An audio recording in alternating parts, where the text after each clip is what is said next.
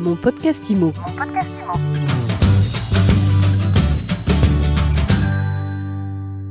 On s'intéresse au réseau de mandataires aujourd'hui dans mon podcast IMO. Longtemps, les mandataires indépendants ont été considérés par les agents immobiliers classiques un peu, disons-le carrément, comme les parias de la profession. Les relations entre les uns et les autres sont en train de s'apaiser. Le succès phénoménal des mandataires n'y est sans doute pas pour rien. On en parle tout de suite avec Vincent Pavanello. Vincent, bonjour. Bonjour Ariane. Vous venez de publier un livre blanc, Les réseaux de mandataires, 40 000 entrepreneurs au service de nos projets immobiliers. Pour que les auditeurs comprennent tout de suite de quoi on parle, c'est quoi un réseau de mandataires, Vincent? Alors, un réseau de mandataires, c'est une agrégation de mandataires, comme son nom l'indique. Et un mandataire, c'est un conseiller immobilier, donc un vendeur immobilier. Dans le langage courant, on parle d'agent immobilier, même s'ils n'en ont pas le, le statut.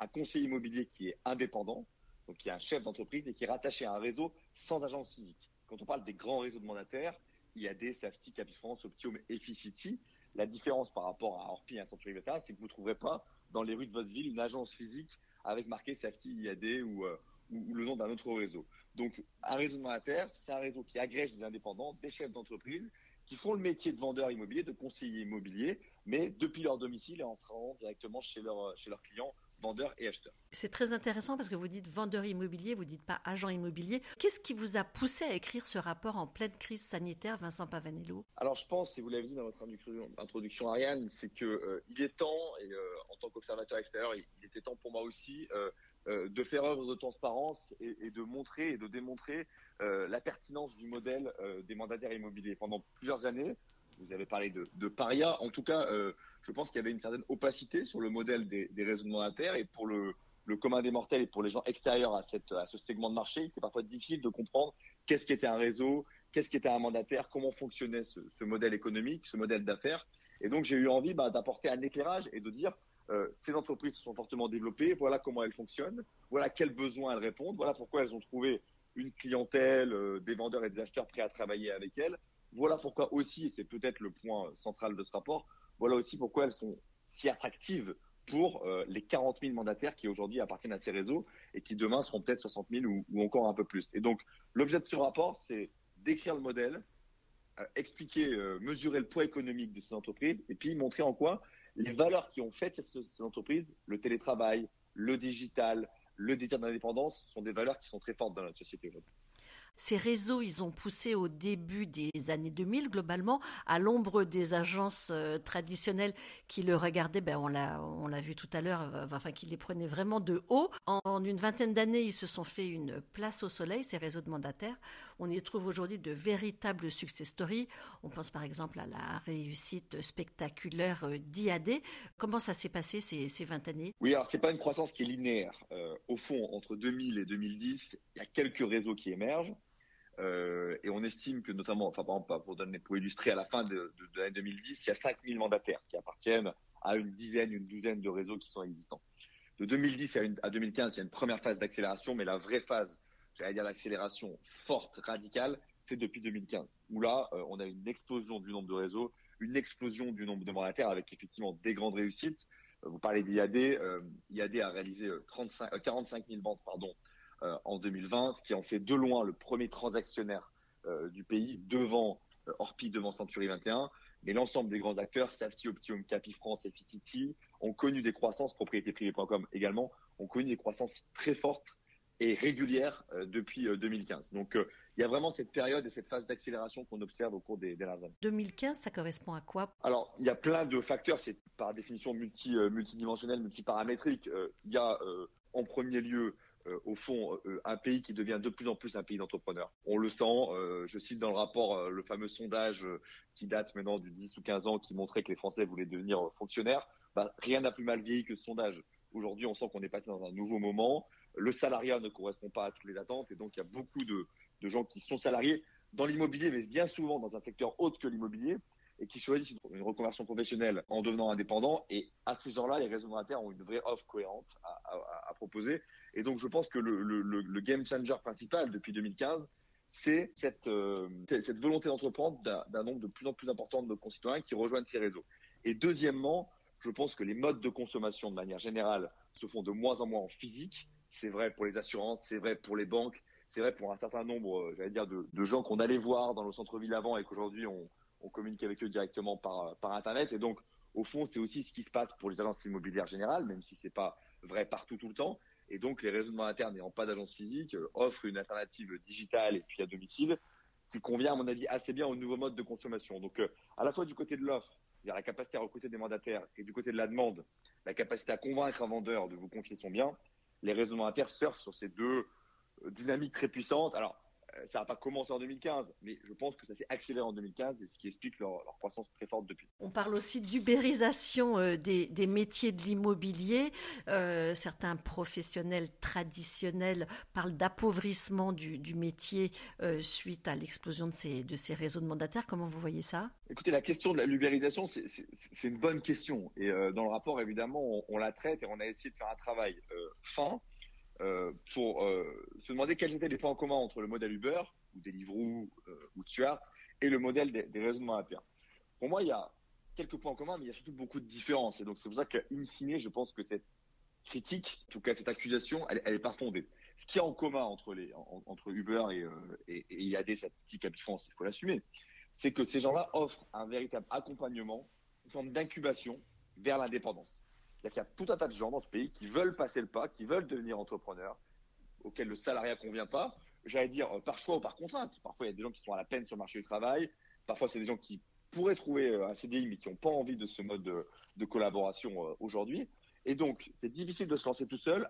Uber, comme Capifrance, comme IAD, offre une voie, moi j'appelle ça une forme de voie royale vers l'indépendance, où il n'y a pas de barrière à l'entrée financière ou, très peu. On vous donne les outils et on vous permet de travailler tout de suite. Donc ça, c'est quelque chose qui est très vrai.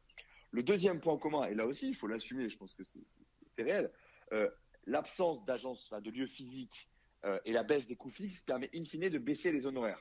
De la même façon qu'Uber a apporté euh, une, forme de, pression déflationniste sur les prix dans le monde du, transport de personnes, qui depuis a été suivi par les taxis, Capifrance, IAD et, et Optio, mais les autres, apportent, en tout cas, proposent des tarifs, des honoraires qui sont en moyenne 10 à 15% plus faibles que les agents immobiliers traditionnels. C'est pas neutre, 10 à 15 sur des commissions qui atteignent parfois 15 000 euros. C'est des économies substantielles pour l'acheteur et le vendeur de plusieurs milliers d'euros.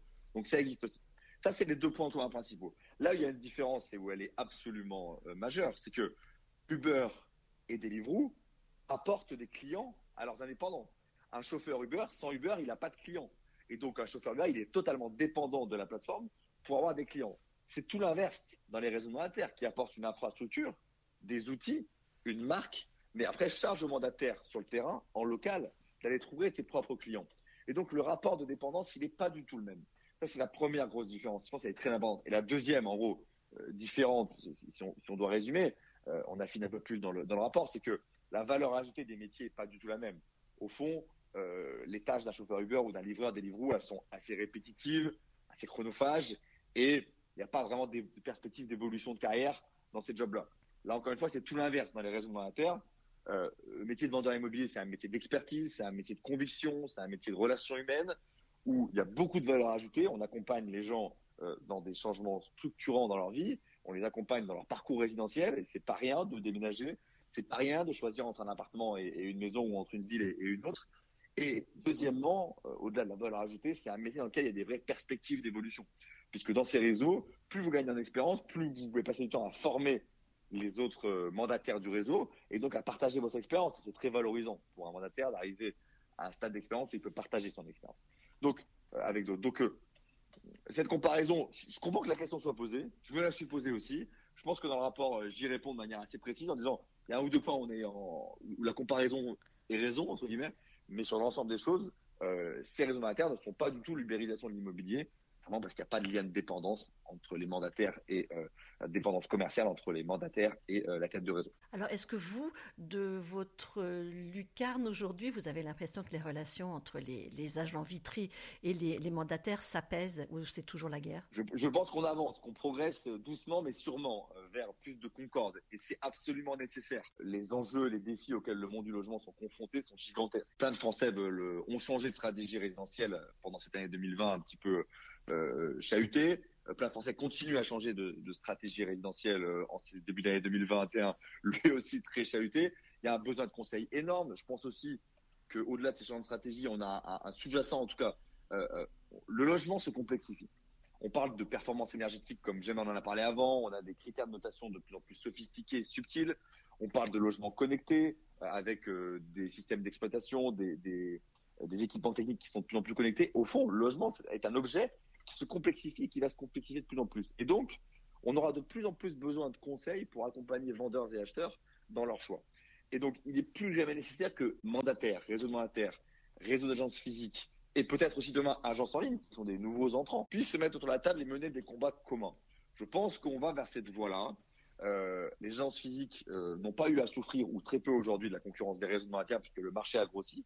Et donc, euh, les réseaux monétaires ont prospéré, mais pas au détriment euh, des autres, ou très peu. Les agences physiques ont recours beaucoup aussi à des agents commerciaux indépendants. Et donc, au fond, recréer des petits réseaux monétaires, c'est quand même ça la, la, réalité. Donc, je pense que tous les ingrédients sont réunis pour que les différents segments de ce marché se parlent et assument qu'il y a plusieurs modèles. Et après, c'est le client final qui choisira, comme toujours. Et pour le client final à l'arrivée, avoir affaire à un agent immobilier classique ou à un mandataire immobilier, eh bien, ça n'a pas l'air de changer grand-chose si les réseaux monétaires ont réussi à passer de 3% de part de marché en 2010 à 20% de part de marché, moi je raisonne toujours sur le marché intermédiaire en 2020, c'est que globalement le client était, très favorable à cette solution pour plein de raisons, mais évidemment il y avait une, adéquation entre l'offre et la, demande. Il y a des bons mandataires, il y a des mauvais mandataires, comme il y a des bons agents immobiliers traditionnels et des mauvais agents immobiliers traditionnels. Je pense qu'il ne s'agit pas de dire que les uns sont meilleurs que les autres. Dans le périurbain, là où, là où les, mandataires sont, très forts, eh ben, il y a l'argument de proximité. Et là, pour le client, c'est quand même bien d'avoir un, un, conseiller immobilier euh, de proximité, agile, euh, moins cher, qui peut répondre à leurs attentes. Donc, euh, ça ne sera jamais 100% du marché, mais je pense que ça, peut, ça a encore des perspectives de croissance assez, fortes. À vous écouter, finalement, il y a de la place pour tout le monde. Et les inimitiés du départ, eh ben, finalement, elles n'ont plus raison d'être. Non, mais les inimitiés, c'est parfois aussi ce qui fait le charme peut-être de notre secteur, mais euh, non, je pense qu'elles ont, elles, elles ont plus lieu d'être. Il est urgent euh, de passer à autre chose. On a des énormes sujets, par exemple, autour de la digitalisation de l'acte de, de, transaction. Je pense qu'il y a plein de combats réglementaires législatifs à mener pour simplifier le process au bénéfice du client. Si on y va en ordre dispersé, on a beaucoup moins de chances de convaincre les pouvoirs publics que si on y va euh, groupé. Et donc euh, l'appel que je lance aussi par ce rapport, je pense que c'est clair, euh, notamment dans la conclusion, c'est parlons-nous euh, messieurs euh, de l'AFNAIM, de l'UNIS, dont la présidente préface ce rapport. Mettons-nous autour de la table pour défendre des, des combats communs. c'est pas ce qui manque. Merci beaucoup Vincent Pavanello. Je rappelle que vous êtes l'auteur d'un formidable livre blanc, Les réseaux de mandataires 40 000 entrepreneurs au service de nos projets immobiliers. J'en profite pour dire qu'on retrouvera régulièrement vos chroniques sur MySuite Et pendant que j'y suis, je vous invite aussi à vous abonner à mon podcast Imo, partager cet épisode, commenter, laisser des étoiles. Ça nous fait toujours très plaisir. Et je vous dis à très vite pour un nouvel épisode. Mon podcast Imo.